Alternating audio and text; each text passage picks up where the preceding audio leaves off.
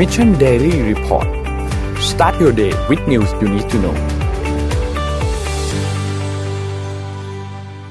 สวัสดีครับยินดีต้อนรับเข้าสู่ Mission Daily Report นะครับ วันนี้วันที่ 28 พฤษภาคม 2020 นะครับ อยู่กับพวกเรา 3 คนเหมือนเคยตอนเช้า 7 โมงเช้านะฮะ วันนี้เรามาเลท2นาทีขออภัยนะครับครับเราวันนี้เราแต่งตัวเหมือนกันเลยอะเพิ่งเห็นในจอเนี่ยเหมือนกันเลยเหมือนกันเลย เออจริงเครื่องแบบเลยอืมครับเอาครับเชิญครับนนท์เราไปที่ตัวเลขกันก่อนเลยนะครับ ขอรูป N1 ขึ้นมานะครับ ตัวเลขทั่วโลกนะครับ อัปเดตเมื่อตอน5โมงครึ่งเมื่อวานนี้นะครับ ผู้ติดเชื้อสะสมจอห์นฮอปกินรายงานอยู่ที่5ล้าน6แสน9,079 คนนะครับ ที่เสียชีวิตเนี่ยมี 358,876 คนนะครับ แล้วก็ที่รักษาหายแล้วนะครับมี2ล้าน3แสน3,731 คนนะครับ เมื่อเมื่อวานนี้เนี่ยเป็นวันที่สหรัฐมีตัวเลขผู้เสียชีวิตเกิน1 0 0 0 0แสนคนแล้วครับนะครับ ต้องขอแสดงความเสียใจกับผู้สูญเสียและครอบครัวด้วยนะครับ ครับ เราไปที่ตัวเลขในไทยนะครับ ภาพ M2 ครับ ตัวเลขในไทยเมื่อวานนี้นะครับ นายแพทย์ทวีสินรายงาน ตัวเลขผู้ติดเชื้อเพิ่มเติมขึ้นมา 9 รายนะครับ รวมเป็น 3,054 ราย 9 รายดูเหมือนจะเยอะนะครับ แต่ว่า 9 รายนี้ทั้งหมดเป็นผู้ที่เดินทางกลับมาจากต่างประเทศ แล้วก็อยู่ในพื้นที่ที่เป็นควอรันทีนเป็นเขตกักตัว 14 วันทั้งหมดนะครับ ทั้ง 9 คนนะครับแล้วก็ที่รักษาหายเมื่อวานเพิ่มมา 2 คนนะครับ นั่นเท่ากับว่าคนที่กำลังรักษาตัวอยู่ที่โรงพยาบาลตอนนี้มีทั้งหมด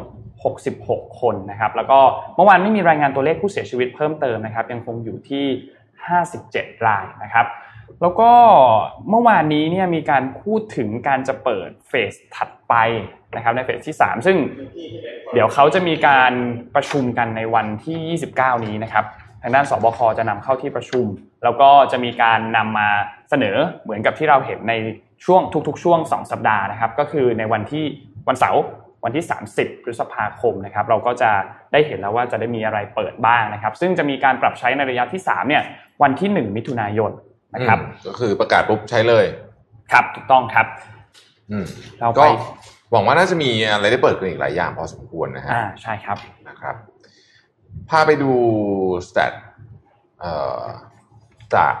ทั่วโลกนิดนึงนะครับ หลาย ๆ เรื่องรวมๆกันวันนี้นะครับสแตทอันที่หนึ่งนะครับ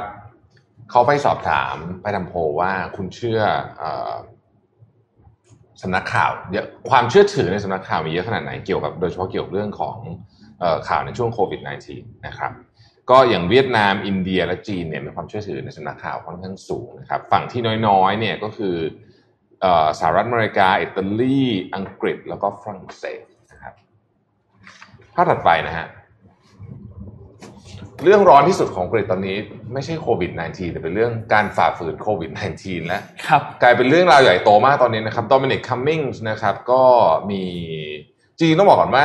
ก่อนหน้านี้เราไม่เคยได้ยินชื่อเขาเลยใช่ไหมฮะแต่เขาเป็นใช่บุคคลครับสำคัญมากๆเลยในรัฐบาลของบอริสจอห์นสันเป็นผู้ที่ปรึกษาคนสำคัญเลยนะครับ แล้วก็บอริสจอห์นสันก็ปกป้องมาจนถึงทุกวันนี้นะอืมยังถูกปกป้องอยู่นะครับ แต่ว่าไปถามอืมประชาชนประชาชนนะอืมเกินกว่าครึ่งอะบอกว่าควรลาออกนะครับ แล้วก็คำถามก็คือว่าที่บอริสจอห์นสันบอกว่าโดมินิกคัมมิงส์เนี่ยไม่ได้แหกไม่ได้ไม่ได้ทำผิดกฎเนี่ยอ่าอ่าคุณคิดว่าในความคิดเห็นของคุณเนี่ยเขาทำผิดกฎหรือเปล่าอืม68%บอกว่าทำผิดนะฮะอืมทำผิดกฎนะครับ เพราะฉะนั้นตัวเลขนี้เนี่ย นี่เรื่องนี้เรื่องเดียวในสำรวจคนไป3,700คนนะครับเยอะมากนะ เยอะมากผ่านเยอะมากนะเออนะฮะเยอะมากนะครับว่ายูกอล์ฟซึ่งเป็นซึ่งเป็นเอ่อโพลที่น่าเชื่อถือมากๆเจ้าหนึ่งเป็นคนทำด้วยนะฮะ เพราะฉะนั้นจะเห็นว่าเรื่องนี้เนี่ยอาจจะกลายเป็นชนวนของความไม่พอใจรัฐบาลอังกฤษที่ที่ก็ก็มีอยู่พอสมควรอยู่แล้วก่อนหน้านี้นะครับแล้วก็จุดเรื่องเรื่องแบบนี้จุดติดง่ายนะพี่ปิ๊กนนท์แบบใช่ใช่ไหมใช่ไอ้เรื่องแบบเพราะมันคือการแบบเลือกปฏิบัติอะไรอย่างเงี้ยอะไรพวกนี้อ่าเออมันมันใช่มันไม่ยากแต่นี่มันเห็นชัดนะอืมมันเห็นชัดนะครับภาพถัดไปนะครับ วันนี้จะคุยเรื่องพอดแคสต์นิดนึงอันนี้ต้องเล่าต้องให้เครดิตของคนที่ผมไปเอามาหน่อยเมื่อวานนี้ผมเปิดดูเอ่อ Facebook ของเอ่อ รุ่นพี่ท่านหนึ่งพี่เก่งนะครับพี่เก่งเป็น CEO ของ RGB 72คนที่ทำ Creative อืม Talk อะอ่าแกก็เอา stat เรื่องพอดแคสต์มาผมก็เลยขออนุญาตไปเอ่อหยิบยืม stat พอดแคสต์มาให้ดูด้วยนะฮะว่าเนื่องจากว่าพวกเราเป็นคนทำพอดแคสต์นะก็ก็เลยอยากให้ดูว่าที่ผ่านมาเนี่ยความนิยมพอดแคสต์เป็นยังไงบ้างนะครับ จะเห็นว่าเอ่อคนฟังพอดแคสต์เยอะขึ้นตลอดนะอันนี้คนอเมริกันอายุ 12 นะฮะ คนอเมริกันที่ฟังพอดแคสต์55%ของประชากรเลยนะเยอะมากเลยนะเยอะขึ้นเยอะมากนะคือคือแบบเอ่อ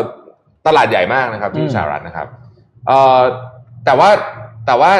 จริงๆแล้วประเทศที่ popular ที่สุดเนี่ยเอ่อถ้าฟังแบบภาพถัดไปนะฮะถ้าฟังแบบต่อเนื่องนะครับ คือไม่ใช่ว่าเคยฟังแต่ว่าฟังทุกเดือนนะฮะครับภาพถัดไปนะครับ เกาหลีใต้ครับเป็นประเทศที่ฟังพอดแคสต์เยอะที่สุดในโลกนะฮะอืมอืมรองลงมาเป็นสเปนสหรัฐนี่ยังอยู่แค่ที่ห้าเมื่อกี้ตัวเลขที่เยอะๆนั่นน่ะคือเคยฟังครับอ่าแต่ไอ้แบบทั้งหมดต่อเนื่องเนี่ยนะฮะเอ่อเป็นตัวเลขตามนี้ซึ่งก็ยังถือว่าเยอะมากอยู่นะฮะเกาหลีใต้ห้าสิบสามเปอร์เซ็นต์คือฟังต่อเนื่องครึ่งประเทศครึ่งประเทศนะครับสหรัฐเนี่ยสามสิบห้าเปอร์เซ็นต์นะฮะผมไม่มีตัวเลขของประเทศไทยแต่คิดว่าน้อยน้อยมากอืมน้อยน้อยมากๆนะครับอืมเม็ดเงินเป็นยังไงบ้างนะครับเม็ดเงินโฆษณาในวงการพอดแคสต์อันนี้เฉพาะที่สหรัฐอเมริกาเนี่ยคาดการณ์ว่าจะ เกิน 1,000 ล้านเหรียญสหรัฐในปีหน้านะครับอืมซึ่งก็ถือว่าน้อย เอาจริงๆครัถืบอว่าน้อยนะฮะ เพราะว่าจริงๆเนี่ยเอ่อเงินพันล้านนี่บางทีงบของบริษัท FMCG ใหญ่ๆบริษัทเดียวยังเกินนั่นเลยนะใช่พันล้านเหรียญนะฮะเอออ่าแต่ว่าก็โตเติบโตขึ้นอย่างมีนัยสำคัญนะครับในปี 2015นะก็แค่ร้อยล้านเหรียญเท่านั้นเองนะครับผมอันต่อไปนัยสำคัญ อันต่อไปนี่เป็นผมว่าเป็นชาร์ตที่สำคัญที่สุด และครับและเป็นเรื่องที่คนทำพอดแคสต์ก็พอจะรู้อยู่แล้วนะครับ คนส่วนใหญ่ไม่ค่อยรำคาญ ad ในพอดแคสต์บอกว่ามีเพิ่มหน่อยก็ยังพอไหว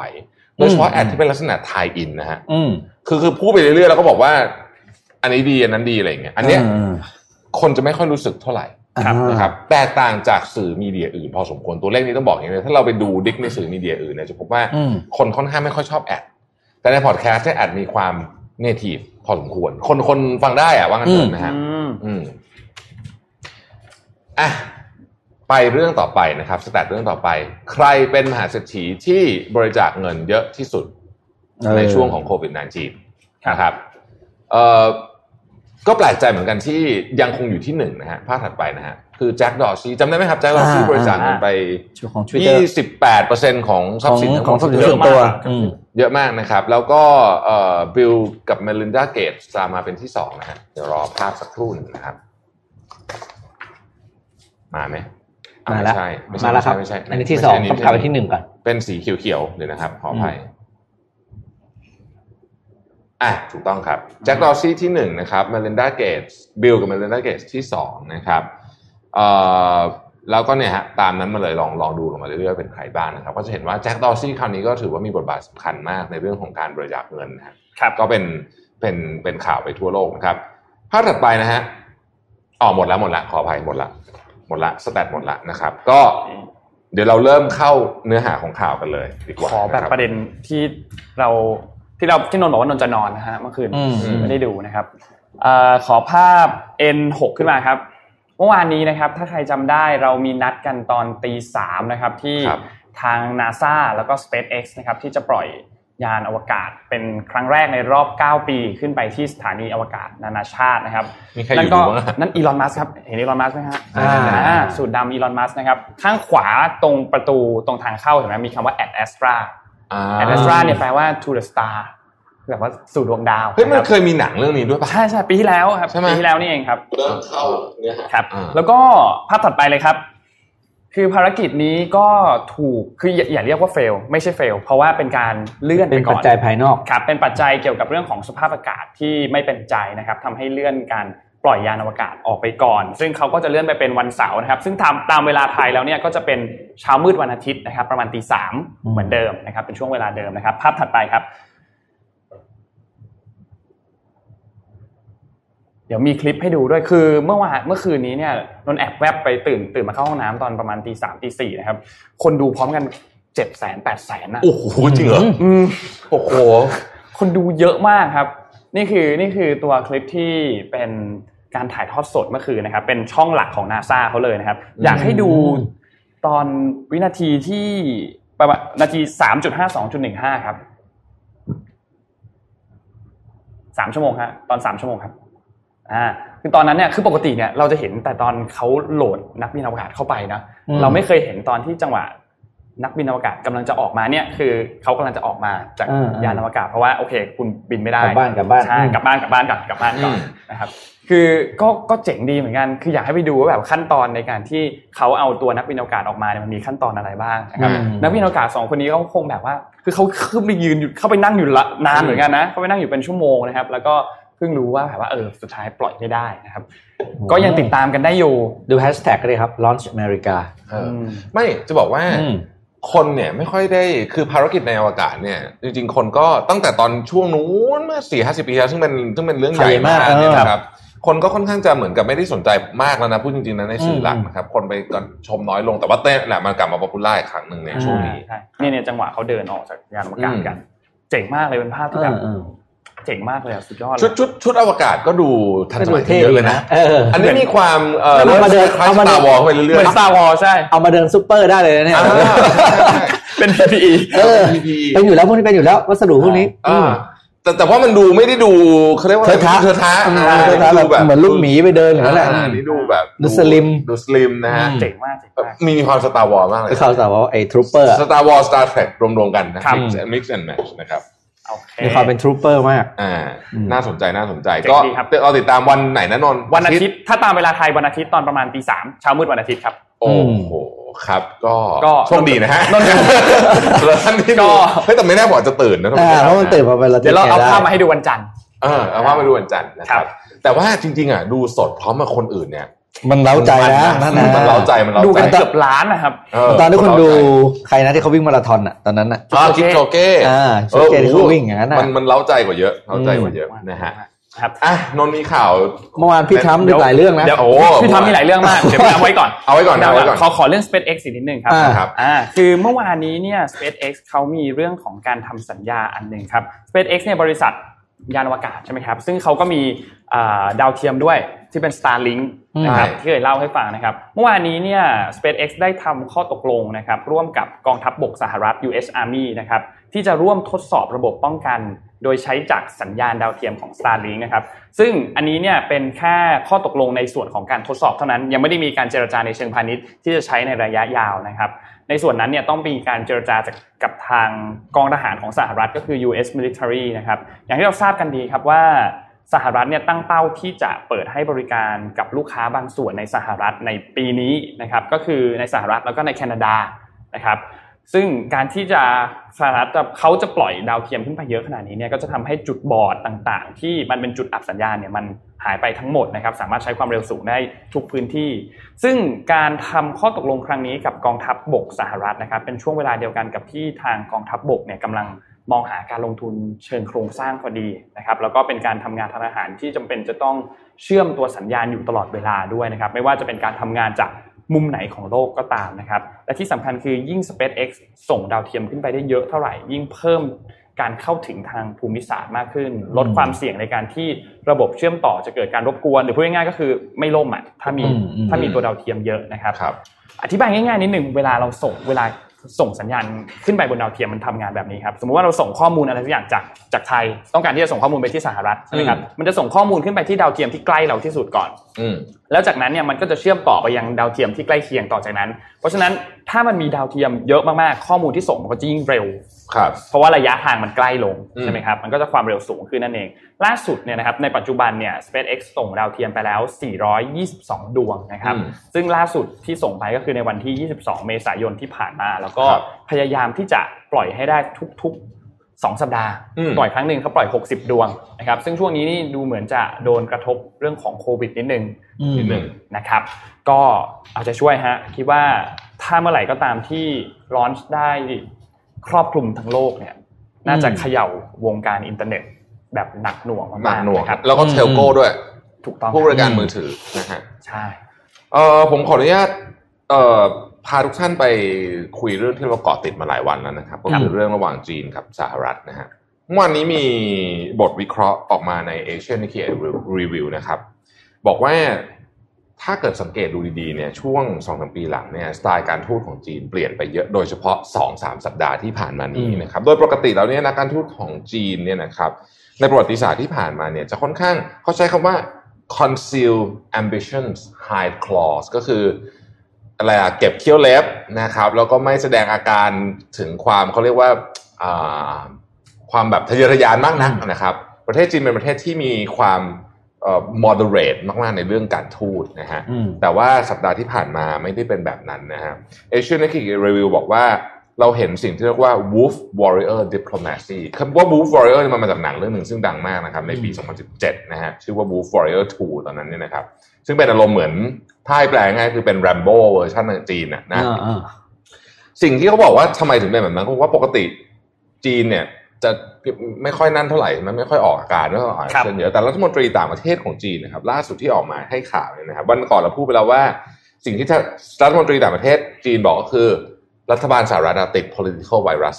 อืมแล้วก็จะทำให้เราเนี่ย เข้าไปสู่ the new cold war ก็คือสงครามเย็นครั้งใหม่ ซึ่งแค่คำว่า political virus แค่นี้เนี่ยโอ้โหก็กลายก็กลายเป็นเรื่องใหญ่โตมากแล้ว เพราะว่าออกมาจากปากของรัฐมนตรีต่างประเทศด้วยหนึ่งสองก็คือว่าเขาบอกว่าคือหลายหลายสื่อในสหรัฐต้องบอกอย่างนี้ก่อนว่าบอกว่ามันมันรู้สึก insensitive เพราะว่าคนในสหรัฐเนี่ยเสียชีวิตเพราะไวรัสไปเกินแสนคนแล้วอืมนะครับอ่านั้นก็เรื่องหนึ่ง ยังไม่จบนะครับเอ่อประธานาธิบดีสีเจิ้นผิงเนี่ยนะครับ บอกว่าเป้าหมายคุณ คือหลายหลายคนจะคุ้นความฝันร้อยปีของจีนใช่ไหมอืมครับความฝันร้อยปีของจีนเนี่ยมีสองสองอัน อันอันที่หนึ่งเนี่ยจะถึงละนะครับ คือวันเอ่อสถาปนาจีนใหม่อืมอันที่สองเนี่ยจะถึงในปี 2049 ซึ่งคือวันสถาปนาพรรคคอมมิวนิสต์ครบ 100 ปีอ๋อแต่ว่าเป้าหมายนั้นน่ะนะฮะที่ที่ที่แปลเป็นภาษาอังกฤษก็คือ modernization เนี่ยนะครับ หรือถ้าแปลให้ลึกไปกว่านั้นก็คือตามอเมริกาทันอืมเนี่ยนะฮะเดิมทีเนี่ย 2049 แต่สีเจิ้นผิงเนี่ยเลื่อนมาเป็น 2035 เลื่อนมาเร็วขึ้นอีกอืม15 ปีนะฮะดังนั้นเนี่ยตอนนี้เนี่ยเอ่อเรามีโอกาสสูงมากที่จะเห็นความตึงเครียดระหว่างจีนกับสหรัฐเนี่ยเพิ่มมากขึ้นอย่างมีนัยสำคัญนะครับ แต่อย่างไรก็ดีเนี่ยนะครับในเอ่อรัฐมนตรีต่างประเทศของจีนเนี่ยบอกว่า China has no intention to change still let's replace the US ก็คือเราไม่มีความตั้งใจที่จะเปลี่ยนหรือว่าจะไปแทนเอ่อสหรัฐในการเป็นผู้นำโลกอะไรต่างๆนานาเหล่านี้นะอืมประโยคต่อมาที่เด็ด It's time for the US to give up its wishful thinking of changing China or stopping 1.4 billion people historic march towards modernization คืออย่ามาขัดขวางเราเช่นกันอย่ามายุ่งเอออย่ามายุ่งอย่ามายุ่งนะฮะ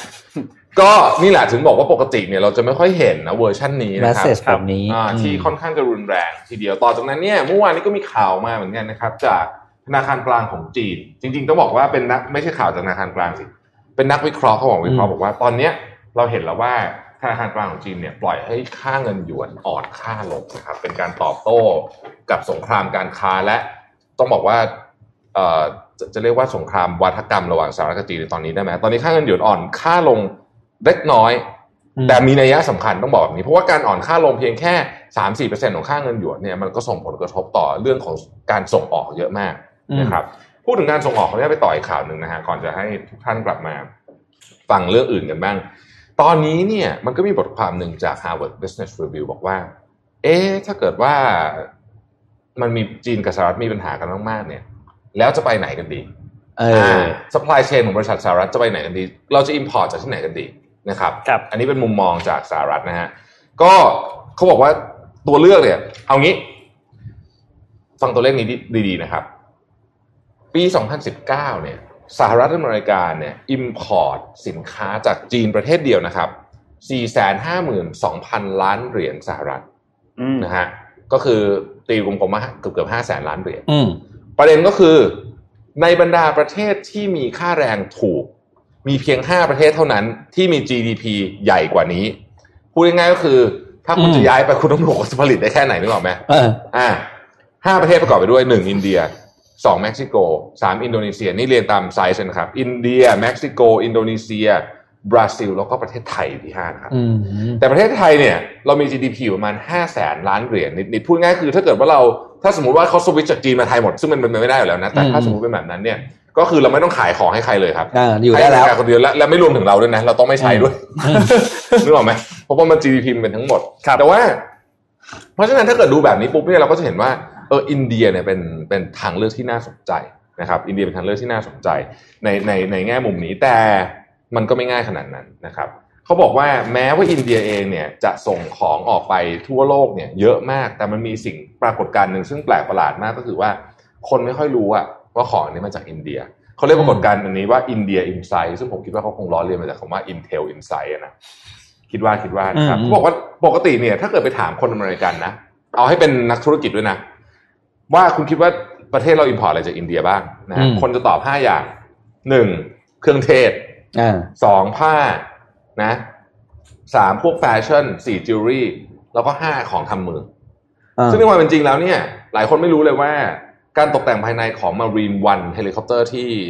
โดนัลด์ทรัมป์ประธานาธิบดีสหรัฐใช้เนี่ยนะครับจริงๆก็ใช้ Marine One บ่อยกว่า Air Force One อีกนะ Marine One เนี่ยเราจะเห็นบ่อยมากเนี่ยนะครับทำในอินเดียนะทั้งหมดเลย interior ทั้งหมดทำในอินเทเลียทำในทั้อิงนหมเดีดยนะครับ interior ทำอยู่ในอินเดียนะครับแล้วก็ปัจจุบันนี้นาซาเนี่ยมี project project หนึ่งนะครับในการทำโครงการทางด้านอวกาศเนี่ยร่วมกับ India Space Research Organization อืมนะฮะนอกไปเหนือจากนั้นเนี่ยอินเดียเนี่ยส่งออกกุ้ง ส่งออกอาหาร ส่งออกเกษตรไปเยอะมาก ปีหน้าเนี่ย iPhone 3.2 ล้านเครื่องก็จะทำที่นี่นะครับ แต่ที่สำคัญที่สุดฮะยาอืม40%ของยา generic อธิบายอย่างนี้ก่อน ยามันมีสองอันใหญ่ๆ กลุ่ม ยาที่เรียกว่าเป็น original ก็คือสมมุติบริษัทอืมอะไรดีอะ Glaxo คิดยาขึ้นมาตัวหนึ่งปุ๊บอืม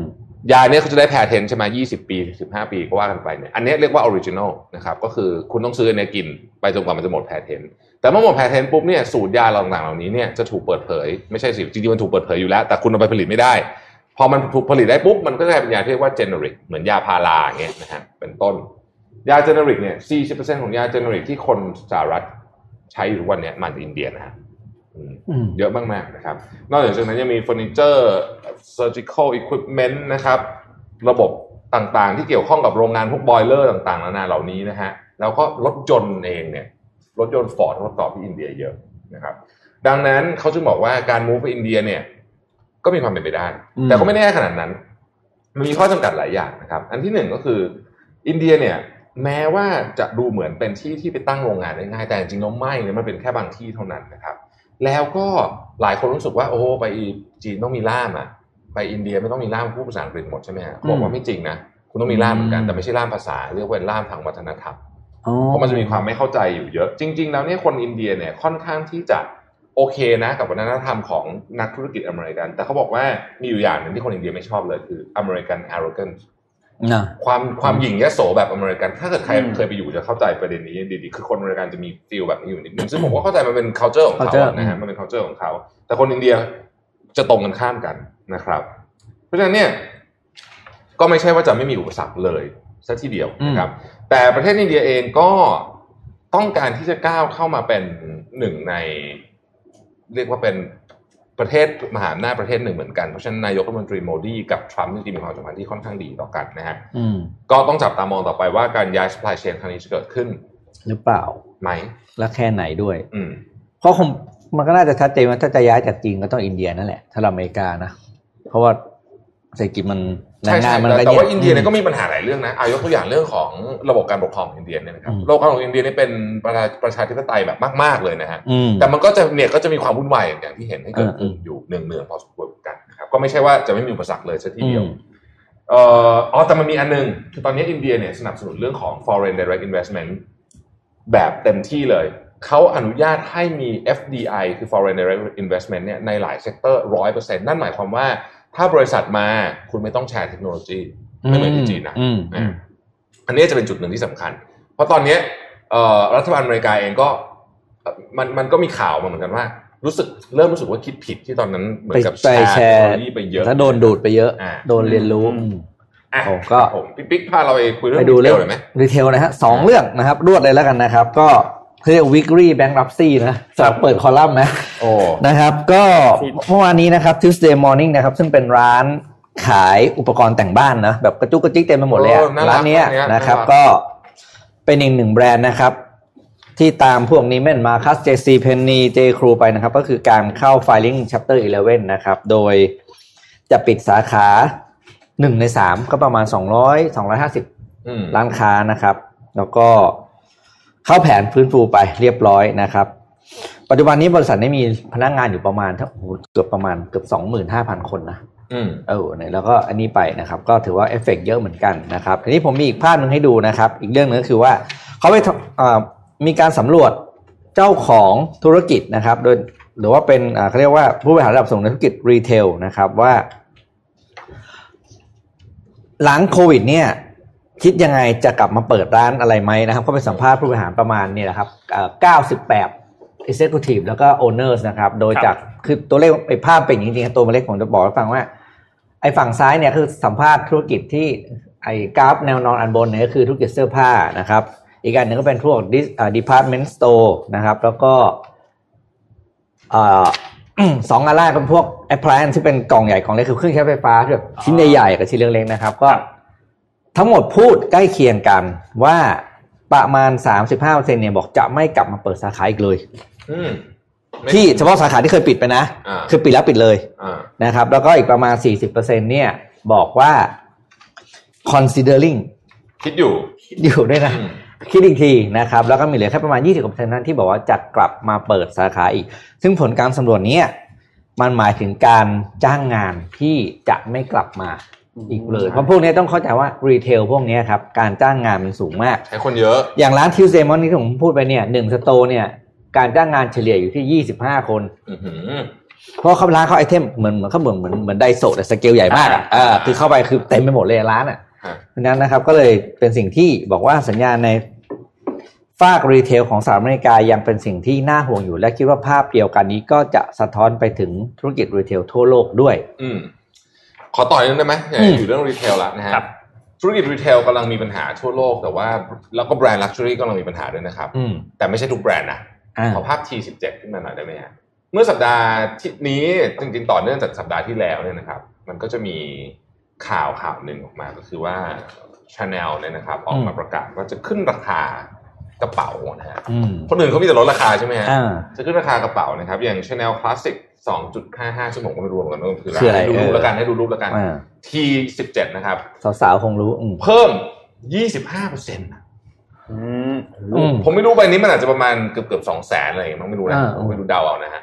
ก็เพิ่ม 25เปอร์เซ็นต์มันก็เลยเกิดปรากฏการณ์ในภาพถัดไป T18 นะครับ ก็คือในเกาหลีใต้จีนจริงๆรวมถึงประเทศไทยด้วยอืมนะฮะคนไปเข้าคิวกันแบบ เพื่อจะซื้อก่อนที่จะขึ้นราคาเพื่อจะไปซื้อกระเป๋าก่อนนะครับ เออปกติเนี่ยชาแนลจะเพิ่มราคาไม่เกิน 10%แต่คราวนี้บอกโอ้โหต้นทุนสูงอืม supply chain disrupt แล้วก็ว่ากันไปนะครับ จะเพิ่ม 25%สูงสุดนะ25%ในเอเชียแล้วก็ 17%ในยุโรปนะครับสำหรับท่านที่ไม่ค่อยได้คุ้นเคยกับเรื่องพวกนี้เนี่ยมันจะมี 3 แบรนด์ใหญ่ ๆ ของโลกที่อยู่ในกลุ่มนี้ที่ไม่เคยลดราคาเลย อืมไม่เคยเซลล์เลย ประกอบไปด้วย Louis Vuitton นะครับชาแนลแล้วก็ Air m a x อืมนะฮะสามแบรนด์นี้นะครับ ซึ่งมันน่าสนใจมากเลยนะ ดูดิทุกคน โอ้โหสุดนู่นร้านอยู่นู่นนะนู่นนู่นนู่นอืมไกลๆนู่นนะฮะอืมก็เป็นข่าวที่คิดว่าน่าติดตามว่าทำไมทำไมมันถึงยังมีเขามันถึงมีคนที่สภาพแบบนี้มี winner อ่า winner อยู่นะในในอืมธุรกิจนะครับ ก็เห็นว่าแบรนด์ที่แข็งแรงเนี่ยก็ก็ช่วยจริง เฮ้ยผมขึ้นราคากระเป๋าที่ร้านบ้างได้ไหมๆเอาพี่ลองดูได้ได้ได้ได้เอาไม่แน่ไม่แน่ก็อาจจะเป็นไอเดียอันหนึ่งโอ้โหแบบเออเห็นแล้วก็ดีใจกับเขาเนาะมีคนแล้วรักเราแบรนด์เขาจริงๆนี่คือคนรักแบรนด์เขาจริงๆไงใช่ใช่แล้วก็หลายหลายคนบอกว่ากระเป๋าชาแนลเนี่ยเก็บไปยังไงราคาก็ขึ้นอืมหลายคนบอกว่าดีกว่าลงทุนในหุ้นอีกเพราะเออหุ้นแล้วกระเป๋าชาแนลนี่ราคาขึ้นตลอด เสร็จแล้วได้ถือด้วยไง อ่าใช่อ่าเป็น trade เป็นมือสองแล้วก็ยังแบบราคาก็ไม่แย่อันอันนี้หลายคนก็ใช้เหตุผลนี้นะฮะเวลาบอกบอกแฟนครับนะฮะอ่าในการว่าซื้อขายได้เธอสิหุ้นเธอซื้อยังตกเลยอะมีขึ้นมีตกนี่ไม่มีลงเลยขึ้นตลอดนะฮะขายเมื่อไหร่ก็ได้แต่ไม่เคยขายหรอกคุณครับอ่าเคยก็อยู่ในบ้านนั่นแหละอืมโอเคเจ็ดโมงครึ่งครับมาเจ็ดโมงครึ่งเอาเจ็ดโมงครึ่งวันนี้ขึ้นมานะครับแหมวันนี้ เดี๋ยวเดี๋ยวเดี๋ยวครึ่งหลังใช้อีกสองท่านพูดเยอะขออภัยแย่งพูดเยอะไปหน่อยนะฮะอืมคึกคึกพูเมื่ดอไปคืเลยนนอนเยอะครับ อะเจ็ดโมงครึ่งนะครับ toxic relationship หก toxic relationship ที่คนคิดว่าปกตินะครับ โดย Mark Manson นะฮะเอามาอืมเดี๋ยวเดี๋ยวเล่าเรื่อง Mark Manson ก่อนผม Mark Manson เนี่ยชอบหนังสือเขามากเลยอะเป็นคนที่เขียนหนังสืออะไรนะอืมยุคไหน Subtle Art of Not Giving a Fuck subtle art of not giving a fuck อืม นะฮะแล้วก็เป็นตระกูลซึ่งแค่ชื่อหนังสือต้องหยิบมาอ่านแล้วเราเป็นคนเขียนหนังสือสนุกมากเป็นคอลัมนิสต์เป็นอะไรอย่างนี้นะครับ ก็เขามีเว็บไซต์อืมชื่อ Mark Manson เนี่ยเขาไป search เลยนะฮะเขาก็มีบล็อกในแนวของเขาผมก็ไปเอาเอ่อหนึ่งในบทความที่ผมชอบมากนะครับที่เอามาจากในเว็บไซต์มาร์คแมนสันบอกว่าหก toxic relationship ที่คนคิดว่ามันปกติคำว่า toxic relationship เนี่ยหลายคนอาจจะนึกถึงการแบบ ซ้อมอ่าลงไม้ลงมือกันอะไรอ่าแบบนี้นะ ซึ่งพวกนั้นก็มีเยอะนะครับหนึ่งในสามของคน ที่เอ่อมีคู่เนี่ยมีอยู่ใน toxic relationship แบบมากๆแบบนั้น แต่มันมีประเภทที่แบบไม่ค่อยเห็นชัดอะอืมวันนี้เราจะมาเล่าให้ฟังว่าไอ้ประเภทแบบที่ไม่ค่อยเห็นชัดเนี่ยนะครับ เป็นยังไงบ้างเอาเริ่มมาที่หนึ่งก่อนนะฮะอ้าวทำไมมันตกตกคอขออภัยผมผมเออโอเคนะฮะ relationship scorecard อันนี้คือ toxic อันที่หนึ่งนะครับ คือคนที่มีความสัมพันธ์กันแล้ว เก็บพูดง่ายๆคือเฮ้ยเมื่อสามปีที่แล้วอะ เธอทำอะไรไว้เธอเคยทำคือไม่เกี่ยวเรื่องวันนี้ไม่นะเกี่ยวเรื่องไม่เกี่ยวอ่าแต่เห็นไหมมันเหมือนกับเมื่อสามปีที่แล้วเลยซึ่งมันคนละอ่าเรื่องอันนี้คือ relationship scorecard แล้วทำมันทั้งคู่ด้วยนะครับอืมซึ่งวิธีนี้แน่นอนว่าไม่ส่งผลดีต่อชีวิตคู่แน่นอนนะฮะวิธีการแก้ทำยังไงนะครับเขาบอกว่าทุกครั้งที่ทะเลาะกันนะฮะภาพถัดไปนะครับ ทุกครั้งที่ทะเลาะกันขอให้นึกเสมอว่าเรื่องนี้เนี่ยมันเป็นเรื่องเดโดดโดดๆถ้ามันไม่ได้เชื่อมโยงกับเรื่องที่เคยเกิดขึ้นแบบเขาใช้คำว่า legitimate ก็คือเชื่อมโยงจริงอืมๆแบบมีมีสาเหตุมาจากเรื่องนั้นจริง ๆ เนี่ยอย่าเอามาปนกันอืมนะครับอันนี้ขั้นที่หนึ่งนะฮะอันที่สองครับ dropping hints ใบอืมคล้ายๆใบหวยมก็คือ อยากจะเอาอะไรก็ไม่บอกอืมอืมแต่ใช้วิธีการคล้าย ๆ กับ ส่งสัญญาณพวกนี้นะครับซึ่งเองบางคนก็ตัวรับสัญญาณเป็นแย่ไงเออแล้วก็ทะเลาะกันเลยทะเลาะกันเลยนะเพราะบางคนตัวรับสัญญาณมันไม่รู้เรื่องมันไม่เข้าใจอะว่าอืมมันเป็นเรื่องอะไรนะครับทำไมมันถึง toxic อะก็เพราะอืมว่ามันเป็นสัญญาณว่าคุณเนี่ยไม่สามารถสื่อสารกันแบบตรงๆได้ คือเปิดอืมโปงคุยกันไม่ได้นะครับ แก้ไงตรงไปตรงมาภาพถัดไปนะฮะก็คือ คุณก็ต้องแชร์ความรู้สึกอืมแบบตรงไปตรงมา พูดกันให้คือต้องหาวิธีการยังไงก็ได้ให้พูดกันให้ได้นะ ครับ อันที่สามครับ holding the relationship hostage โอ้อันนี้อันตรายจริงคือออืมพูดง่ายๆคือทะเลาะอะไรกันก็ก็ไม่รู้แหละอืมแล้วขู่จะเลิกหมดอืมนึกออกไหมมันจะมีคนประเภทนี้อยู่เหมือนกันนะอืมแบบไอ้ทะเลาะกันเรื่องนี้นึงก็ขู่จะเลิกขู่จะเลิก อันนี้ก็คือเรื่องเล็กๆ แต่ว่าเอา relationship ทั้งหมดภาพใหญ่เนี่ยมาเป็นตัวประกันว่างั้นเถอะนะครับ ภาพถัดไปนะครับทำไมมันถึง toxic เพราะว่าการทำแบบนี้เนี่ยนะฮะ มันจะเกิดดราม่าในคู่คือคู่ไหนที่เป็นแบบเนี้ยดราอืมโหจะดราม่าจะดราม่ามากทะเลาะกันทีหนึ่งก็จะแบบจะเลิกจะเลิกโอ้โหแบบใหญ่โตมโหฬารเนี่ยนะครับ แล้วก็เขาเที่ยวเขียนว่า small hiccup ก็คือเหมือนแบบการสะอึกนิดๆในในในความสัมพันธ์ relationship ก็คือมีอะไรนิดหน่อยเนี่ย กลายเป็นโอ้โหกลายเป็นวิกฤตได้เลยทีเดียวนะครับ แล้วทำไงดีนะฮะผมชอบคำอธิบายนี้มากเลยนะครับ ลองอ่านไปด้วยกันดูนะครับ คือเราต้องเข้าใจว่าการที่เรา อยู่กับใครสักคนหนึ่งเนี่ยมันมันไม่ได้หมายความว่าเราต้องชอบเขาทั้งหมดนะฮะแล้วก็เอิ่มคุณสามารถที่จะอยู่กับคนนี้โดยทุ่มเทมากๆได้เนี่ย โดยที่เราสามารถรำคาญหรือว่าแม้แต่โมโหเขาบ้างเป็นบางครั้งก็ได้ ถ้าเราเข้าใจความจริงข้อนี้เนี่ย เราก็จะไม่ทำแบบนี้กับคนอื่นอืมนะครับ ข้อที่สี่นะฮะ blaming your partner for your own emotions เอาเป็นสถานการณ์แล้วกัน สมมุติกลับบ้านมาวันนี้เครียดมากเลยอะเครียดแบบเครียดสุด ๆ เลยนะแบบทะเลาะกับเจ้านายมาอะไรเงี้ย กลับมาถึงปุ๊บเจอแฟน นั่งดูทีวีอยู่ แล้วเราก็บ่นรัวเลยนะ ชุดใหญ่เลยเป็นชุดอืมนี่ก็แบบพนักหน้าเงึกอะไรอย่างเงี้ยแล้วเราก็บอกอืมเฮ้ยไม่สนใจฟังเหรอแบบโวยวายใส่ทำไมถึงไม่ฟังทำไมถึงไม่สปอร์ตฉันเลย แต่เราไม่รู้นะว่าเขาก็อาจจะมีวันที่แย่เหมือนกันก็ได้นะครับอืมอันเนี้ยคือเราเอาอารมณ์ของเราเนี่ย ไป ไปโยนใส่คนอื่น ทั้งทที่จริง ๆ แล้วเนี่ยมันไม่ได้เกี่ยวอะไรกับเขาเลยนะครับ เราควรจะทำยังไงวิธีการนี้นะฮะสิ่งที่ผมชอบสิ่งที่มาร์คแมนสันเขียนหน้าภาพถัดไปเขาบอกว่า คุณมีหน้าที่รับผิดชอบ emotion หรืออารมณ์ของคุณเองนะครับ แล้วอีกคนหนึ่งเขาก็มีหน้าที่รับผิดชอบของเขาเหมือนกันนะฮะต้องแยกให้ออกระหว่าง supportive อืมก็คือ เออเฮ้ยมีอะไรก็มามาช่วยมามา support กันได้ กับการที่คู่ของคุณเนี่ย เหมือนกับมีภาระหน้าที่ที่ต้องดูแลอารมณ์ของคุณไม่เหมือนกันนะมต้องแยกให้ออกก่อนอืมสองนี้ถ้าแยกไม่ออกเนี่ย รับรองว่าเละแน่นอนนะครับเขาก็ไปเอา quote อันหนึ่งมาของของ Jim Rohn นะฮะภาพถัดไปนะครับ บอกว่า the greatest gift you can give to somebody is your own personal development แปลว่าอะไรอืม I used to say if you will take care of me I will take care of you คือถ้าคุณดูแลฉัน ฉันจะดูแลคุณ แต่ตอนนี้เขาบอกว่า now I say I'll take care of me for you if you will take care of you from me ก็คือต่างคนอืมต่างดูแลอารมณ์ของตัวตัวเอเองงก่อนเพื่ออีกคนหนึ่งอืมนะครับอ่าสุดท้ายครับเอาไม่ใช่ไม่สุดท้ายไม่สุดท้าย ข้อที่ห้าครับ อันนี้ก็คือตรงไปตรงมาเลยก็คือขี้หึงเกินเหตุแบบอืม over สุดๆนะฮะเอิ่มแบบว่าคือมีอะไรนิดๆหน่อยก็คือเละเทะไปหมดพูดกับใคร คือคือคือคุยกับ คนอื่นไม่ได้เลยอ่าได้เลยนะฮะอันนี้เป็นเป็นแบบอันเนี้ย toxic นะฮะแล้วคุณเอารูปแอดมินมาใส่ป่ะอันนั้นคลายคลายคลายนะคล้ายแล้วคลายคลายอะทำไงดีนะฮะ what to do อะแอดมินนั่นทำไฟล์พังเลยอะ what to do what to do นะครับภาพถัดไปนะฮะจะจะแก้ปัญหาเรื่องนี้ยังไงดีนะครับเขาบอกว่าให้เข้าใจว่าความหึงหวงเกินเหตุเนี่ย มันคือการแสดงออกถึงสัญญาณว่าคุณรู้สึกว่าคุณไม่มีค่าเพียงพอ อืมอ่านะครับ เพราะฉะนั้นคุณต้องไปจัดการกับความรู้สึกของตัวเอง ไม่ใช่เอาไปยัดใส่คนอื่นอืมนะครับ สุดท้ายครับ ข้อ6ฮะ buying the solution to relationship problems อืมลักษณะก็คือเวลามีปัญหาใหญ่ ๆ ในชีวิตคู่อืมทางออกคือซื้อของไงอ่าเปไปซื้อซื้อของหรือไม่ก็พาไปเที่ยวอะไรแบบเนี้ยอืมให้มันเปลี่ยนเรื่องไปอะว่างั้นเถอะนะครับ ทำไมเรื่องนี้ถึงไม่ดีนะครับ ก็แน่นอนเราคงจะพอเข้าใจแล้วว่าทำไมเรื่องนี้ถึงไม่ดี แต่ว่าวิธีการแก้ก็คือว่าเราต้องเราต้องแก้ปัญหาที่ตัวเรื่องจริง ๆ ไม่ใช่ ไม่ใช่การเอาเงินเป็นตัวแก้ปัญหานะครับอืมนี่คือ 6 toxic relationship ที่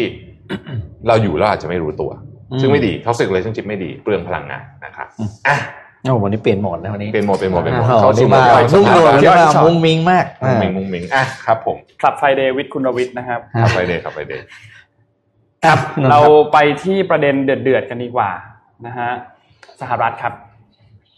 เมื่อวานนี้สหรัฐมีหลายประเด็นมากๆที่เชื่อมโยงกับทางจีนเมื่อกี้ก็มีอืมเรื่องนั้นไปแล้วใช่ไหมครับยังไม่ยังไม่หยุดนะครับยังมีอีกเยอะมากนะครับ เอาเรื่องแรกก่อนโดนัลด์ทรัมป์นะครับได้ออกมาให้สัมภาษณ์กับสื่อว่าภายในสัปดาห์นี้เนี่ย เขาจะให้ทีมบริหารของเขานะครับทำอะไรสักอย่างเกี่ยวกับสถานการณ์ในฮ่องกงคือสถานการณ์ฮ่องกงในตอนนี้เนี่ยมันกลับมาร้อนระอุอีกครั้งหนึ่งเมื่อวานนี้เนี่ยมีการนัดชุมนุมครั้งใหญ่ที่สุดที่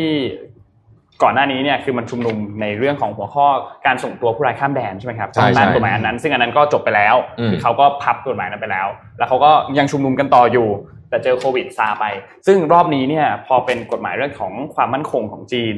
ก็กลับมาร้อนระอุอีกครั้งหนึ่งนะครับ มีการนัดชุมนุมใหญ่ แล้วก็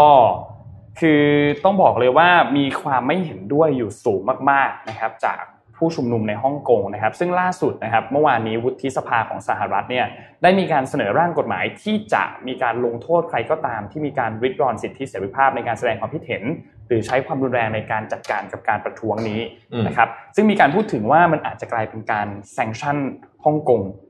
แล้วก็แซงชั่นจีน คือต้องบอกว่าฮ่องกงเนี่ยมีสิทธิพิเศษทางการค้ากับสหรัฐอยู่อืมนะครับ แล้วก็ฮ่องกงเนี่ยก็เป็นเหมือนศูนย์กลางทางการเงินด้วยนะครับของเอเชียนะครับ เพราะฉะนั้นมีการขู่ว่าจะมีการแซงชั่นด้วย แต่อะไรก็ตามเขาบอกว่า นี่คือคำพูดของเขาเลยนะครับ แปลเป็นไทยนะครับ คือเขาบอกว่าเราจะทำอะไรสักอย่าง และพวกคุณจะพบว่ามันทรงพลังและน่าสนใจมากๆ แต่ขอให้รอ ภายในสัปดาห์นี้จะมีมาตรการบางอย่างออกมาแน่นอนนะครับ ซึ่งนี่มีความเป็นไปได้ว่าอาจจะกลายเป็นจุดเริ่มต้นของจุดจบ จุดจบระบบที่เรียกว่า 1 ประเทศ 2 ระบบที่จีนให้ความสำคัญมาโดยตลอดก็เป็นไปได้นะครับและที่สำคัญคือมันอาจจะทำให้สิทธิพิเศษทางการค้าของฮ่องกงที่มีกับสหรัฐเนี่ยจะต้องถูกนำมาพิจารณาใหม่ และอาจถึงขั้นยกเลิกนะครับ ซึ่งไม่ใช่เรื่องที่จีนอยากให้เกิดขึ้นแน่นอนเพราะจีนก็ทราบดีว่าเป็นจุดสำคัญเหมือนกันนะครับ เมื่อวานนี้เนี่ยไมค์พอมเปโอนะครับรัฐมนตรีว่าการกระทรวงต่างประเทศของสหรัฐนะครับ ได้มีการออกมาพูดกับสภาคองเกรสนะครับ ในสภาเลยเขาบอกว่าฮ่องกงจะไม่ได้รับประกันรักษาภายใต้กฎหมายของสหรัฐอเมริกา ในลักษณะเดียวกับที่เคยมอบให้ในปี 1997 อีกต่อไป เพราะไม่มีบุคคลใดที่สามารถยืนยันในวันนี้ได้ว่าฮ่องกงยังคงมีเอกราชทางการเมืองจากจีน อันนี้เป็นการประกาศในสภาซึ่งเรื่องใหญ่มากเรื่องใหญ่มากๆนะครับยังไม่มีใครรู้รายละเอียดแน่นอนนะครับว่าการแซงชั่นครั้งนี้ของสหรัฐเนี่ยจะมีผลยังไงเริ่มต้นเมื่อไหร่นะครับ ต้องติดตามกันต่อไปนะครับ แต่นับว่าเป็นประเด็นที่เดือดที่สุดเดือดมากๆเลยเมื่อวานนี้เขาเดือดกันมากๆเลยนะครับสำหรับประเด็นฮ่องกงนะครับ อืมเอาเยอะจริงไปต่อเรื่องๆอืม ทรัมป์หน่อยไหมอืมเมื่อวานเรื่องทรัมป์เยอะมากักบเลยนะกับโซเชียลมีเดียเนี่ยต้องนะทรัมป์มันเยอะมีมากประเด็นเรื่องทวิตเตอร์ครับ เรื่องทวิตเตอร์คือทรัมป์เนี่ยออกมาขู่คือเพิ่งเคยได้ยินว่าคนอยากจะปิดทวิตเตอร์นะครับขู่จะปิดโซเชียลมีเดียนะฮะโดนัลด์ทรัมป์เรานะครับอะค่อยๆเล่าเดี๋ยวเล่าให้ฟังเออคือในช่วงเวลาไม่กี่ปีที่ผ่านมาทวิตเตอร์เขาก็มีนโยบายที่ให้ความสำคัญมากขึ้นเกี่ยวกับการจัดการพวก fake news พวกอืมข่าวปลอม หรือข่าวที่จะนำไปสู่ความเข้าใจผิดต่างๆนะครับ ซึ่งก็ได้รับเสียงวิจารณ์มาโดยตลอดคือ Twitter เนี่ยต้องบอกว่าเป็นเป็นเป็นแหล่งข้อสื่มูอลที่เร็วมากคือคือเป็นสื่อที่เร็วมากอืมมีข้อมูลที่แบบว่าทั้งเหมาะสมและไม่เหมาะสมเยอะมากอยู่ในนั้นเยอะมากเยอะมากนะครับอืมล่าสุดมีประเด็นกับโดนัลด์ทรัมป์นะครับ ขอรูป N3 ขึ้นมาครับ คือโดนัลด์ทรัมป์เนี่ยเขาได้ทวีตขึ้นมานะครับ เกี่ยวกับเรื่องของการโหวตประธานาธิบดีที่จะโหวตทางจดหมายอืมอ่านะครับโหวตทางไปรษณีย์นะครับทรัมป์บอกว่าไอ้เรื่องนี้เนี่ยมันจะนำไปสู่การโกงการทุจริตการเลือกตั้ง เพราะฉะนั้นตัวเขาเนี่ย ไม่สนับสนุนเรื่องนี้อย่างแน่นอนนะครับอืมแล้วก็โจมตีไปยังผู้ว่าการรัฐแคลิฟอร์เนียด้วยที่จะมีการคือแคลิฟอร์เนียเนี่ยก็เป็นหนึ่งในรัฐที่ออกมาบอกว่าโอเคเขาโอเคนะที่จะเอ่อให้เลือกตั้งทางไปรษณีย์ซึ่งจริงๆไม่ใช่แค่แคลิฟอร์เนียมีอีกรัฐอื่นด้วยใช่แต่เขาจู่โจมไปที่แคลิฟอร์เนียรัฐเดียวนะครับ หลังจากนั้นไม่นานครับประมาณ 1 ชั่วโมง 2 ชั่วโมงทวิตเตอร์ติด tag ขึ้นมาเป็น tab ข้างล่างสีฟ้าๆเห็นไหมครับอืม get the facts about mail-in ballot คือเขามันเป็นอย่างนี้ครับไอ้ ข้อมูลอันนี้เนี่ยมันแปลว่าทวีตนี้เนี่ยสร้างความเข้าใจผิดอืมให้กับผู้คนมีความเป็นไปได้ที่จะสร้างความเข้าใจผิดให้กับผู้คนมีความเป็นไปได้มีความเป็นไปได้ครับอ่าก็คือไปเช็ค fact หน่อยอ่าเช็ค fact เรียก fact fact check ฟีเจอร์ของ Twitter ถูกต้องครับนะฮะอืมให้กดเข้าไปดูขอรูป N5 ครับ ให้กดเข้าไปดู ซึ่งในนั้นเนี่ยมันก็จะมีข้อมูลอยู่นะครับว่าโอเคทรัมป์เนี่ยข้อมูลจริง ๆ เนี่ยมันเป็นแบบนี้นะท รัมป์บอกว่าไอแหล่งข่าวเช่นทรัมป์กล่าวหาเรื่องนี้เนี่ยไม่ได้มีหลักฐานนะที่เชื่อมโยงกันกับว่าการโหวตทางไปรษณีย์นั้นเนี่ยจะเกี่ยวข้องกับการทุจริตการเลือกตั้ง แล้วประเด็นที่บอกว่าแคลิฟอร์เนียจะส่งบัตรเลือกตั้งให้กับทุกคนที่อาศัยอยู่ในรัฐนั้น โดยไม่สนใจว่าเขาเป็นใครหรือเข้าไปอยู่ในรัฐนั้นได้ยังไงข้อเท็จจริงของมันเนี่ยจริง ๆ แล้วคือ คนที่ลงทะเบียนว่าจะลงคะแนนเท่านั้นถึงจะได้รับบัตรเลือกตั้งอันนี้ และมันมีประเด็นอันหนึ่งก็คือ มันมีการอ้างข่าวข้างล่างโดยไม่ได้แคปมาพอดี มีสำของสำนักข่าว CNN ด้วยอืมอืมซึ่งเป็นคู่แข่งกับพี่ทรัมป์อยู่แล้วอ่านนะฮะเขาตีกันประจำนะครับสองเจ้านี้นะครับซึ่งหลังจากนั้นก็เป็นประเด็นใหญ่ขึ้นมาทันทีครับ ขอรูป N4 ขึ้นมาครับโดนัลด์ทรัมป์เนี่ยก็ออกมาทวีตพร้อมแท็กทวิตเตอร์เลยนะครับ บอกว่าเฮ้ยบริษัทนี้คุณกำลังจะมาเข้าแทรกแซงอืมการเลือกตั้งประธานาธิบดีในช่วงปลายปีนี้แล้วเนี่ยและที่สำคัญคือพวกเขากำลังจะปิดกั้นความคิดเห็นที่เสรีหรือว่า free speech นะครับ แล้วก็ในฐานะที่ผมเป็นประธานาธิบดีเนี่ยอืมผมจะไม่ยอมให้เรื่องนี้เกิดขึ้นอย่างแน่นอนนะครับ ซึ่งหลังจากนั้นทางด้านโฆษกของ Twitter ก็ได้ออกมาแถลงนะครับ บอกว่าสาเหตุที่ต้องมีการติด fact check ลงไปที่ทวีตของโดนัลด์ทรัมป์เนี่ยเพราะว่าเนื้อหาของข้อความนี้เนี่ยแม้ว่าจะไม่ได้ผิดกฎของบริษัท แต่มีแนวโน้มที่จะนำไปสู่ความเข้าใจผิดเกี่ยวกับเรื่องของการเลือกตั้งนะครับ จึงต้องมีการแนบข่าวที่เป็นข้อเท็จจริงเข้าไปด้วยตามนโยบายบริษัท จริงๆต้องบอกว่าไอ้ตัวนโยบายนี้เนี่ยเพิ่งนำมาใช้ช่วงต้นเดือนมีนาคมนั่นเอใช่งใช่ใช่เพิ่งมาไม่ช่วงนานนี้แหละเองอืมนะครับ ซึ่งโดนัลด์ทรัมป์ก็เป็นเขาเรียกว่าเป็นอ่าเป็นการทดลองใช้ตัวฟีเจอร์ใหม่ที่ครับได้ลองใช้เองเลยลองใช้เอาแล้วถ้าไปปิดเขาแล้วคุณจะทำคุณจะทวิตเออใช้อะไรสื่อสารกับโลกอะปกติโดนัลด์ทรัมป์มาใช้ทวิตเตอร์ทุกวันน่ะจริงๆแกคงลืมอะตอนที่ออกมาขู่เออแกคงลืมแกคงลืมว่าต่อไปจะใช้อะไรจะใช้อะไรต่อดีนะฮะเขาขู่ปิดโซเชียลมีเดียปิดทวิตเตอร์เลยนะฮะซึ่งหุ้นหุ้นทวิตเตอร์ติดลบด้วยอืม หลังจากที่ทรัมป์ออกมาประกาศคือคือคือมันน่าสนใจตรงนี้ครับคือสำนักข่าววอชิงตันโพสต์ก็ออกมาวิเคราะห์ว่าเออจริงๆ ตำแหน่งประธานาธิบดีสหรัฐเนี่ยเขาเรียกว่าเป็น leader of the free world ใช่ไหมอืมครับคืออ่าผู้นำของโลกเสรี ไม่ใช่เฉพาะผู้นำของสหรัฐอเมริกาแต่ตอนนี้กำลังจะปิดทวิตเตอร์นะฮะน่าสนใจนะครับอืมเอ่อเมื่อวานนี้เรื่องนี้ถูกวิพากษ์วิจารณ์ไปทั่วโลกรวมถึอืงมประเทศไทยด้วยนะครับเขาเขาไม่ใช้ทวิตเตอร์เขาอาจจะไปใช้อะไรอะเฟซบุ๊กก่อน เอาเฟซบุ๊กมีปัญหาอีก ไปใช้ Snapchat ใช่ไหมก็หรือ TikTok ไหม TikTok เอออัพนะอัพเป็น IG Story ถ้าเป็นอะไร IG IG Story แทนนะฮะอ่าครับ ไปดูอีกหนึ่ง วันนี้มีมีธุรกิจมาฝากสองตัวเป็นไอเดียว่ามันน่าจะตอบโจทย์ช่วงเอ่อโลกการทำธุรกิจหลังเจ้าโควิดเนี่ยนะครับ เป็นไอเดียที่คิดว่ามัน work มากๆ ไปดูเรื่อง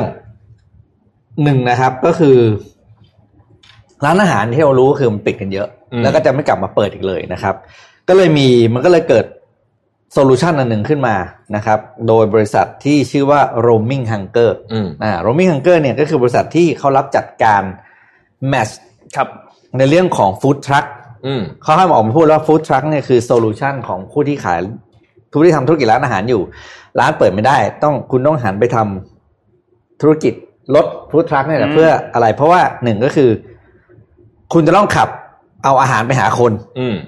สองก็คือคุณไม่สามารถทำธุรกิจโดยมีฟิกคอร์สได้แล้วอ่าคือเปิดทุกวันแต่ขายไม่ได้ทุกวันอ่านะเขาก็เลยเกิดทำเป็นแพลตฟอร์มขึ้นมาครับ แพลตฟอร์มเนี่ยก็คือเป็น network ของ food truck เนี่ยกว่า 18,000 คัน ทั่วอเมริกาและแคนาดานะอืมแล้วก็ match กับตลาดพวกประเภทอีเวนต์สามวันอืม weekend market อะไรพวกเนี้ยทำเป็นการว่าที่ไหนจะมีอีเวนต์เขาก็จัดการเรื่อง food truck เข้าไว้อืม ตอนที่เขาจะไปคุยกับเจ้าของอีเวนต์ว่าเนี่ยอีเวนต์นี้มีคนกี่คนต้องการ food truck แบบไหนบ้างที่ขายอาหารแบบไหนบ้างครับคล้ายๆเวลาออกร้านบ้านเราเอออย่างเงี้ยพวกเปิดท้ายหรืออะไรอย่างเงี้ยนะเนี่ยเขาก็กลายเป็นว่าเอ้ยเนี่ยธุรกิจนี้มันเกิดได้ตลอดเวลาจริงๆแล้วก็เขาบอกว่าเขาเติบโตสูงมากอืมแล้วก็เขามองเลยว่าตอนนี้คือมีคนมาลงทะเบียนไอตัว food truck เนี่ยเขาเพิ่มขึ้นทุกวันบอกแบบสกรีนกันไม่ไหวไม่ไหวเออน่าสนใจเออแล้วก็ว่ามันเป็น solution ที่เขาบอกว่าทุกเรส a u รองเนี่ยจะต้องทำนะสิ่งที่เขาพูดก็คือ คุณจะต้อง หนึ่งชแนลคือต้องมีฟู้ดทรัคอ่าครับเราเลยเข้าไปดูได้นะครับ ชื่อ roaming hunger นะครับบทความนี้เอามาจาก Visit Insider นะครับ อันนี้เป็นอืมไอเดียที่เผื่อบ้านเราจะมีนะ เพราะเชื่อว่าธุรกิจร้านอาหารบ้านเราก็ไม่ใช่น้อย ครับนะครับที่ประสบปัญหาแล้วก็ฟู้ดทรัคบ้านเราจริงได้รับความนิยมมาพักหนึ่งแล้ว ใช่ใช่แต่ที่เราเห็นก็ช่วงคือนี้เงียบไปนิดนึงแต่ว่าก่อนหน้านี้นิยม ที่ผมสังเกตเห็นก็คืออาหารที่อยู่บน food truck มันยังมีอยู่ไม่กี่ประเภท อ่า ถูกมีเบอร์เกอร์ใช่ไหมมีเน้นเป็นมีเบอร์เกอไอร์ติมมีอะไรอย่างเงี้ย แต่อืมอันเนี้ยบอกเลยเขามีทุกอย่างครับอืมน่าสนใจนะครับอะผมขออนุญาตพาทุกท่านไปดู นี่นี่คือเว็บของเขาใช่ไหมอันแอนี้แอดมินเราเนี่ยเขาคุณมินมากเลยนะครับฮะขอบคุณแอดมินมากแอดมินนะครับเอนี่น่ารักโอเคนะครับเว็บดีทีเดียวนะครับอืมอ่าพี่ปิ๊กนนท์ครับครับเมื่อวานมีรายงานจาก f o r c e มานะครับ บอกว่ามหาเศรษฐี 25 คนที่รวยที่สุดในโลกอืมนะครับ ช่วงนั้นจะมีข่าวว่าคนนั้น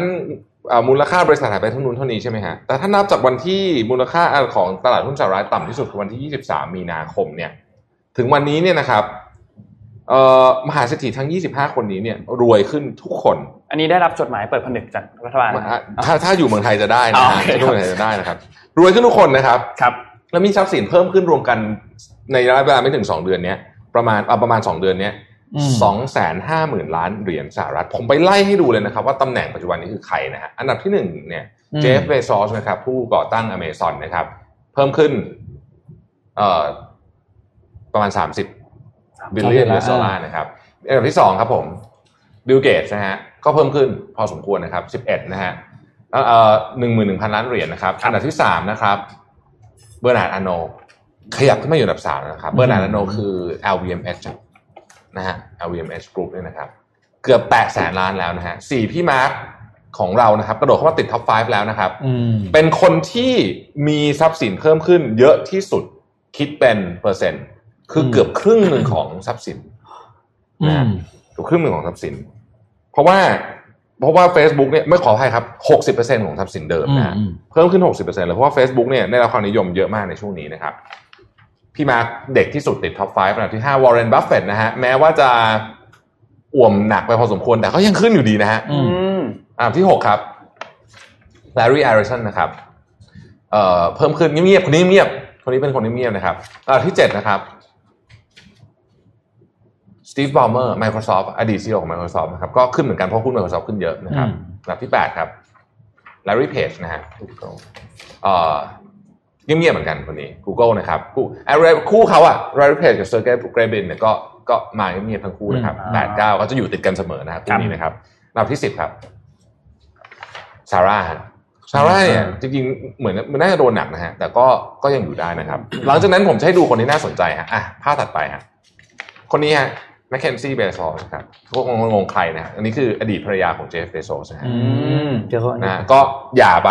ได้หุ้นไป 25%เจฟเบโซสที่มีอยู่แล้วก็ปัจจุบันนี้เป็นหนึ่งในบุคคลที่รวยที่สุดในโลกติดอันดับที่ 17 นะฮะจากหุ้นอเมซอนนั่นแหละนะครับอืมอืมภาพถัดไปครับ คนนี้คือ Pony Ma ฮะ Tencent Tencent นะฮะอันนี้ก็ขึ้นเยอะเหมือนกันเพราะว่าอีคอมเมิร์ซขึ้นเยอะนะครับ ถัดไปฮะ Jack Ma ติดกันนะฮะเหมือนกันนะครับ หมดยัง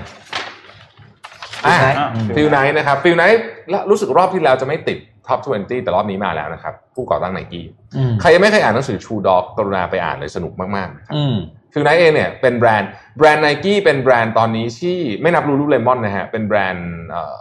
เสื้อผ้า sporting goods ที่มูลค่าไม่ลดเยอะใช้ได้อืมถือว่าอยู่ในยอดยอดขายไม่ตกเยอะนะครับอะอันนี้ก็เล่าให้ฟังว่าบรรดามหาเศรษฐีเขาเป็นยังไงกันบ้างเชื่อไหมแม้แม้แต่บรรดามหาเศรษฐีเองเนี่ยเขายังมีความไม่เท่าเทียมเลยนะคุณ เอออ่าน่าสนใจ บนโลกใบนี้ บนโลกใบนี้เนี่ยเรามีสิ่งที่คนที่เรียกว่า billionaire คือมีทรัพย์สินเกินหนึ่งพันล้านเหรียญสหรัฐหรือราวสามหมื่นสองพันล้านบาทเนี่ยนะครับ อยู่หลายพันคนอืมแต่ว่า 25 คนนี้เนี่ยถือครองทรัพย์สิน 16เปอร์เซ็นอืมของ billionaire ทั้งหมดนะก็ในในกลุ่มอืมมหาเศรษฐีเองก็ยังมีความเหลื่อมล้ำอยู่จะว่าอย่างนั้นก็ได้นะเพราะว่ามันจะเทมาทาง top เนี่ยเยอะมากนะครับ ครับอะไปดูราคาหุ้นรถของลูกพี่ใช่ไหมอ่าลูกพี่ลูกพี่นิดนึงนะครับ ลูกพี่เมื่อกี้กระเป๋าชาแนลขึ้นราคาใช่ไหมครับฮะอืมลูกพี่นะครับ ช่วงนี้จริงๆต้องบอกว่ารถยนต์เนี่ยกระทบกันหนักมากนะครับอืมบ้านเราก็ลดราคารถยนต์กันเยอะเหมือนกันนะครับ ในช่วงนี้คงได้เห็นหลาย ๆ บริษัทที่ผลิตรถยนต์หลายเจ้านะครับ ที่ลดราคารถยนต์กันอย่างหนักหน่วงนะครับ ซึ่งเรื่องนี้ไม่ได้แค่ไม่ได้เกิดขึ้นกับแค่รถที่ใช้น้ำมันเท่านั้นรถที่ใช้ไฟฟ้าอย่างเทสลาก็ ได้รับผลกระทบเช่นเดียวกันนะครับล่าสุดบริษัทผลิตรถยนต์ไฟฟ้าเทสลาของอีลอนมัสนะครับได้ออกมาประกาศในวันพุธที่ผ่านมาว่า พวกเขาจะทำการลดราคารถยนต์ไฟฟ้าในพื้นที่อเมริกาเหนือ โดยเฉพาะที่ผลิตในเมืองฟรีมอนต์ในรัฐแคลิฟอร์เนียนะครับจากที่กลับมา ผลิตได้อีกครั้งหนึ่งแล้วนะครับอืมทะเลาะทะเลาะกับผู้ว่าการอยู่นะครับอืมแน่นอนว่าการลดราคาครั้งนี้เนี่ยมามีสาเหตุมาจากความต้องการของรถยนต์ที่ต่ำลงในช่วงการระบาดของโควิด -19 นะครับคือตอนนี้เขายังไม่ได้มีข้อมูลชัดเจนว่าจะลดราคาลงไปมากน้อยแค่ไหน จะเริ่มลดมีผลเมื่อไหร่นะครับ แต่อย่างไรก็ตามนะครับเขาบอกว่าราคาจะถูกปรับลงทั้งที่สหรัฐแล้วก็ที่จีนด้วยนะครับโมเดลที่จะมีการปรับราคาเนี่ยคือโมเดล X นะครับจากราคา 84,990 ดอลลาร์นะครับ Model S ด้วยจากราคา 79,990 ดอลลาร์นะครับ ส่วนโมเดล 3 ซีดานเนี่ยซึ่งเป็นรุ่นที่ราคาถูกที่สุดเขาจะไม่ได้ปรับราคานะครับรุ่นนี้จะราคาอยู่ที่ 37,990 ดอลลาร์เหมือนเดิมนะครับ ราคาเท่าเดิมนะครับจะมี 2 รุ่นที่โดนปรับราคาลงไปอืมก็โดนผลกระทบพอสมควร เพราะว่าความต้องการรถยนต์มันหายไปเยอะเหมือนกันเยอะมากเยอะมากเยอะมากครับผมเอาให้ความต้องการรถยนต์ในในประเทศไทยให้ฟังให้ฟังไหมครับความต้องการรถยนต์ในประเทศไทยเนี่ยเอ่ออัตราการผลิตรถยนต์ในประเทศไทยเนี่ยนะครับ ในเดือนมีนาคมเนี่ยลดลงไป 17%นะครับเอ่อขออภัยครับ กุมภาพันธ์ลด 17%มีนาคมเนี่ยลด 42%เมษายนเนี่ยลด 65%ยอดขายนะอืมอืมดูเดือดมากดูเดือดมากอะขออนุญาตพาไปที่อังกฤษนิดนึงเร็วๆนะครับอะขอภาพที่สิบหกหน่อยฮะเอ่ออันนี้อันนี้น่าจะเป็นข่าวดีสำหรับเด็กๆหลายคนนะครับ J.K. Rowling ปล่อยนิยาย เฮ้ยเรื่องใหม่เหรอเรื่องใหม่เออออนไลน์แล้วก็อ่านฟรีด้วยนะครับอืมนะครับอืมชื่ออิคาบอกเนี่ยนะฮะซึ่งมันน่าสนใจมากตรงนี้ คือหนึ่งนิยายเรื่องนี้เนี่ยเป็นนิยายที่ J.K. Rowling เนี่ยเขียนเอาไว้เล่าให้ลูกเขาฟังตั้งแต่สิบปีที่แล้ว เล่าอืมกันเองลูกมีลูกสองคนอืมแต่มันเล่าตอนเล่าตอนเด็กๆนะครับ เป็น bedtime story ของ J.K. Rowling อืมคือถ้าเกิดคุณมีคุณแม่เป็นนักเขียนนวนิยายอันดับหนึ่งของโลกเนี่ยแล้วคุณไม่มีก็จะได้ฟังนิทานของตัวเอง นิทานของตัวเองนะครับ เล่มนี้เนี่ยอยู่ในตู้ของ J.K. Rowling มาสิบปีแล้วเหรอโอ้ยนะอยู่สิบกว่าปีแล้วนะครับอ่าๆแล้วก็บอกว่า ตอนเนี้ยรู้สึกสงสารเด็กที่อืมต้องอยู่บ้านล็กดวต้องอย่างนี้อืมก็เลยตัดสินใจปล่อยหนังสือเล่มนี้ออกมา เป็นฉบับออนไลน์ ให้อ่านกันฟรีๆเลยนะครับคำถามคือเรื่องนี้เกี่ยวกับเรื่องอะไร J.K. Rowling ตอบว่า this is a story about truth and the abuse of power พูดแล้วฟังเป็นเรื่องการเมืองไปบอกว่าอืมเหมือนกับเป็น political drama political fairy tale ก็คือเรื่องเกี่ยวกับที่เกี่ยวข้องกับการเมืองอะสำหรับเด็กเลยนะฮะอืมเขาบอกว่าด้วยสถานการณ์เรื่องโควิด -19 ตอนนี้ด้วยสถานการณ์เรื่องโดมินิกคัมมิงส์พูดถึงคนนี้เลยนะอืมเมื่อกี้ว่าแบบการใช้อำนาจรัฐในทางที่ไม่ถูกต้องเนี่ยเขารู้สึกว่ามันเหมาะสมที่จะให้เด็กได้เข้าใจเรื่องพวกนี้เหมือนกัน นะครับอืม J.K. Rowling ก็เขย่าเลยนะนี่ต้องบอกว่าสะเทือนถึงเก้าอี้ของบอริสจอห์นสันเลยทีเดียวนะครับอืม J.K. Rowling เล่าให้ฟังบอกว่าหนังสือเล่มนี้เนี่ยเธอเขียนไว้อย่างที่บอกนะครับก็คือเล่าให้ลูกๆฟัง เสร็จแล้วตอนนี้เนี่ยพอกำลังจะมาปล่อยออนไลน์เนี่ย ก็เลยเอามาให้ลูกซึ่งตอนนี้โตแล้วเนี่ยนะฮะอืมเล่ามาให้เด็กๆ อ่านให้อ่านเอาเอามาถามเด็กๆอีกทีว่าควรจะปรับตรงไหนบ้างนะครับ ซึ่ง เอ่อเด็กๆก็ก็ปรับช่วยปรับรายละเอียดบางอย่าง เน้นเรื่องบางอย่าง แล้วก็ลดเรื่องบางอย่างลงซึ่ง J.K. Rowling ก็ทำตามที่ลูกบอกนะครับอ่าออกมาเป็นหนังสือเล่มนี้ ซึ่งตอนนี้ออกมาเข้าใจว่า 5 บทแล้วนะครับ ไปอ่านได้ออนไลน์นะครับ J.K. Rowling บอกว่าหนังสือนี้เหมาะที่คุณพ่อคุณแม่จะอ่านให้ลูกฟัง หรือถ้าเด็กอายุ7ขวบขึ้นไปอ่านเองก็ได้อืมอยากเล่าเกร็ดเล็กๆน้อยๆเกี่ยวกับ J.K. Rowling ให้ฟังผมเชื่อว่าหลายท่านอาจจะเคยฟังมาแล้วครับในช่วงจุดต่ำสุดของชีวิตของ J.K. Rowling ในช่วงก่อนที่จะเขียน Harry Potter เนี่ยนะครับเธอต้องไปเขียนอยู่ในกระดาษ อะไรอะถุงแมคโดนัลล์อะอ่าอ่าเขียนด้วยถุถุงงแมอาคหารโดนัลล์แล้วก็เธอเคยพูดว่า ตอนนั้นน่ะเธอยากจนอยู่ในระดับที่คือถ้าจนกว่านี้ก็คือโฮมเลสแล้วอะอืมอยู่ในระดับที่ต่ำที่สุดต้องรับเงินช่วยเหลือจากรัฐบาลนะฮะแล้วก็ต้องเลี้ยงลูกไปด้วยอะไรต่างๆนานาเหล่านี้เนี่ย ส่งต้นฉบับไปก็ไม่มีใครเอาจนกระทั่งมีสำนักพิมพ์เล็กๆสำนักพิมพ์หนึ่งซึ่งจริง ๆ เจ้าของสำนักพิมพ์ก็จะไม่เอาอืมแต่ว่าดันบังเอิญวางต้นฉบับอะทิ้งไว้ ในห้องทำงาน ในห้องกินข้าว แล้วลูกอายุ 12 ลูกสาวเนี่ยก็มาเปิดอืมอ่านแล้วบอกพ่อหนังสือเล่มนี้สนุกมากอืมก็เลยตัดสินใจพิมพ์นะครับ แล้วก็เลยกลายเป็น J.K. Rowling แบบทุกวันนี้เนาะเป็นอืมเป็นตำนานของเทพนิยายนะ J.K. Rowling นี่เป็นเข้าใจว่าเป็นสุภาพสตรีที่ร่ำรวยที่สุดในอังกฤษนะครับใช่อังกฤษมีทรัพย์สินเยอะกว่าควีนอลิซาเบธที่สองอีกนะอืมอืมซึ่งอันนี้อันนี้ถ้าเรื่องเนี้ยเรื่องของที่มาของ Harry Potter นี่มันน่าสนใจมากเลยนะบางทีหนังสือเนี่ยเรา ผู้เขียนก็ทำให้เด็กอ่านถูกไหมอ่าแต่ไอตัวพ่อแม่เป็นตัวตัดสินว่าไม่ดีอ่าใช่ไงไอ้บรรณาธิการเป็นคนอ่านเป็นผู้ใหญ่เออแต่เล่มเนี้ยเออน่าสนใจมากก็คือ ลูกเป็นคนไปอ่านแล้วบอกว่ามันสนุกเออมากลยคือนี่เราเราทำ product survey เนี่ยต้องถามคนที่เป็นคนใช้ไงอืมไม่ใช่ไปคิดเองครับนะครับอ่านี่มีโมเดลธุรกิจสุดท้ายมาฝากนะครับ ก็เป็นอีกเรื่องหนึ่งที่คิดว่าน่าจะเอาไปใช้โดยเฉพาะบ้านเรานี่ work มากครับอันนี้เป็นบทความจาก Inc. นะครับไอเอ่อ Inc. อะไรก็ Inc. company เนาะนะครับเป็นอืมเป็นเป็น magazine ออนไลน์อันหนึ่งบทความเนี้ยชื่อว่า with little cash to spend some business turn to zero cash deal ก็คือตอนนี้คือเงินมันฝืดอะทุกคนไม่มีตังค์ในกระเป๋าอะใช่ไหมแต่ของมันมีเยอะ สิ่งที่จะทำให้ธุรกิจมันเดินหน้าต่อไปได้ หรือตัวเราเองเนี่ย ไปต่อได้ก็คือ การเอามาทำสิ่งที่เรียกว่าย้อนกลับสมัยโบราณนั่นคือ barter barter barter เอาของมาแลกกันอืมอืมนะครับ ทีนี้ไอ้ barter กันเนี่ยคนที่อยู่ภาคเหนือกับภาคใต้ก็ไม่รู้ว่าใครมีอะไรบ้างครับใช่ไหมครับ มันก็เลยมีคนคนหนึ่งนะครับทำเป็นแพลตฟอร์มสำหรับการ barter อืมชื่อ BizX นะครับ B I แล้วก็ Z แล้วก็ X นะครับ BizX เนี่ยทำเมื่อเป็นแพลตฟอร์มสำหรับให้คนเอาของมา barter กัน ซึ่งแพลตฟอร์มนี้เริ่มต้นมาได้ประมาณอุยก็หลายเดือนแล้วนะครับ ก็ work มากได้รับความนิยมมากนะครับ โดย